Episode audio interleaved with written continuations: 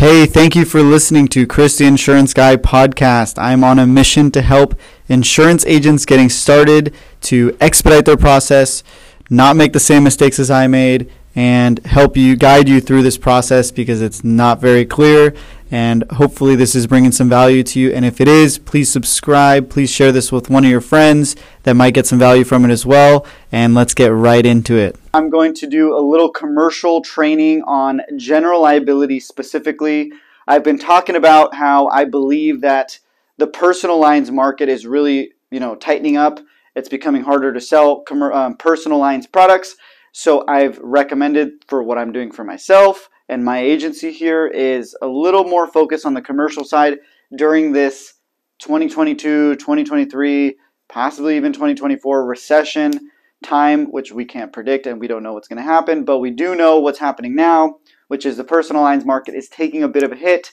It's tightening up, at least here in California. That's what I'm seeing, and this is where we're pivoting a little bit of our focus.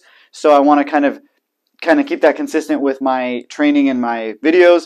Um, so we're going to talk about commercial today and how you can understand it a little bit better. So if you are just kind of getting going and have want to get your feet more wet with commercial, um, and hopefully this can help you understand a little bit better. So let's dive into it.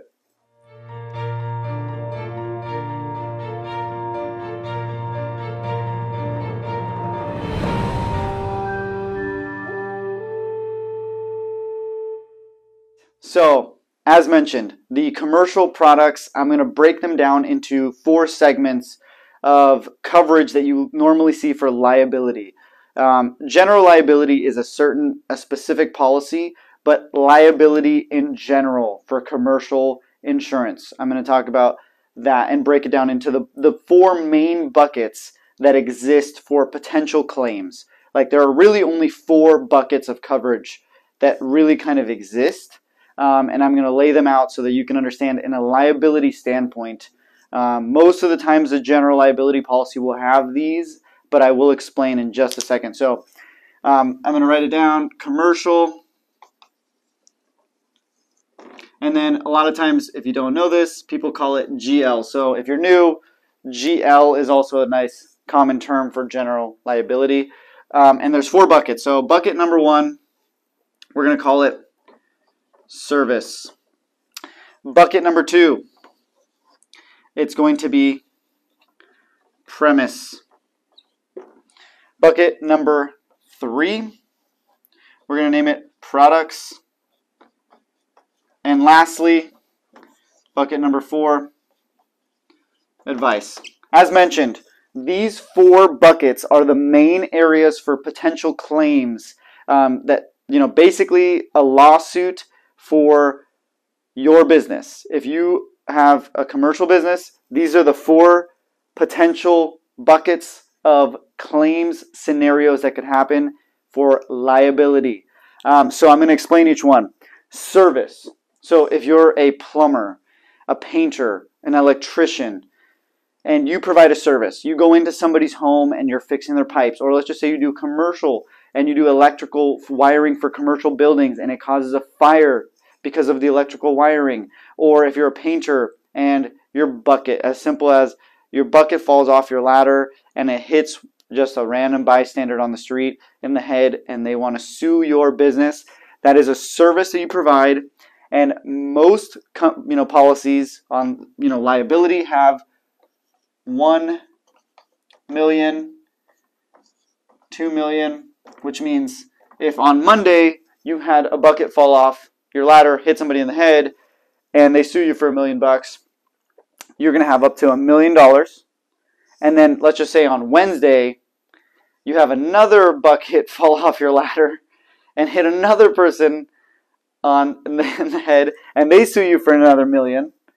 You got only up to $2 million aggregate for your total policy term. So you're only going to have a million each occurrence and 2 million total.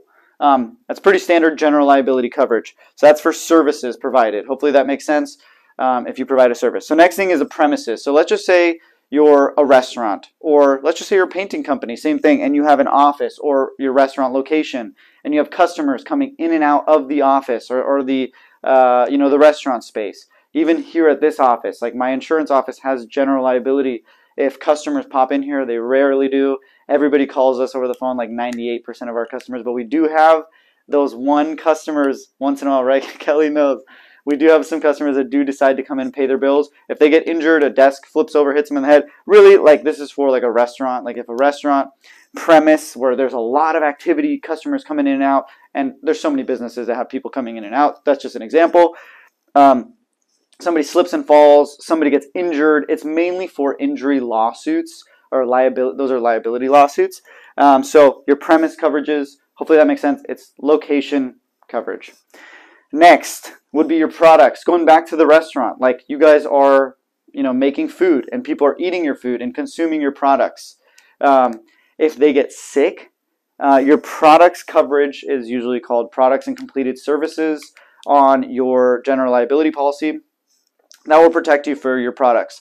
Um, if somebody gets injured because you know they're you, you have a lotion you're a lotion manufacturer and you're distributing new lotions for people and it's causing them to have huge skin reactions and, and even cancer god forbid um, boom your product's liability coverage will protect you for the lotions that you're distributing, or let's just say chairs. Like you have a chair that you manufacture and you distribute. Um, boom, somebody falls out of the chair, they break their hip, they break their back. You got to have products, completed services, coverage, which is a very standard um, coverage on there. So those, like I said, the main three that are always, almost always on your general liability policy. And the one oddball one here is advice. So if you're giving advice in your service or your business, um, like, for example, there's a lot of contractors out there that give advice. Like, they are actually just doing designs. Like, they're not even actually physically doing the work. Let's just say um, uh, an electrical or a construction design company. They are purely giving designs and consulting and advice on how to build something. And if those designs fall through and they cause some real damages and injuries to people, um, this is more so called professional liability, so I'll write that down here. Professional, um, also known as E&O. Insurance agents need E&O. Um, real estate agents need E&O. They're advising you and consulting on stuff that can make people lose money. People can get injured. Um, stuff like that. Not necessarily insurance agents. Like we're not advising people on stuff that they could possibly get injured, but we're giving people advice that could cause them to have financial losses, serious financial losses. Like if I give bad advice on an insurance policy or mess something up, um, that could cause a claim. So a liability claim. Um, so those are the main things. Uh, the main four buckets. Those are the kind of scenarios of lawsuits that can, you know, lead stuff that can lead to lawsuits in a business. Um, and this is very, very general, uh, kind of, you know, bird's eye view, uh, high level understanding of commercial general liability, and always, you know, keep it at a million, two million. You don't want to go lower than one million, two million. You can on certain companies, but highly recommend that's the most standard industry standard coverage. Um, so hopefully that makes sense. Hopefully that gives you a better kind of idea and um, just a better understanding that helps you sell more commercial insurance. If it does, uh, leave us a thumbs up, subscribe, ring the bell.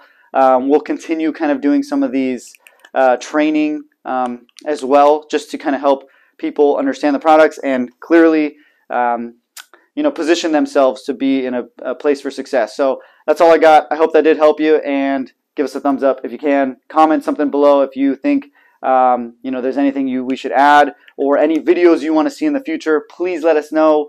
Let us know about anything you guys are seeing that you want. Um, we read all the comments. I get in the comments. I reply to stuff, and I want to make sure that I'm giving the audience what they want to see. So really appreciate you guys. We also hit 4,000 subscribers, so um, we're on, uh, you know, upwards and onwards to 10,000. That's the goal. So we'll be there very soon, and really appreciate you guys. Hopefully this helps. We'll see you at the top. See you soon. Peace.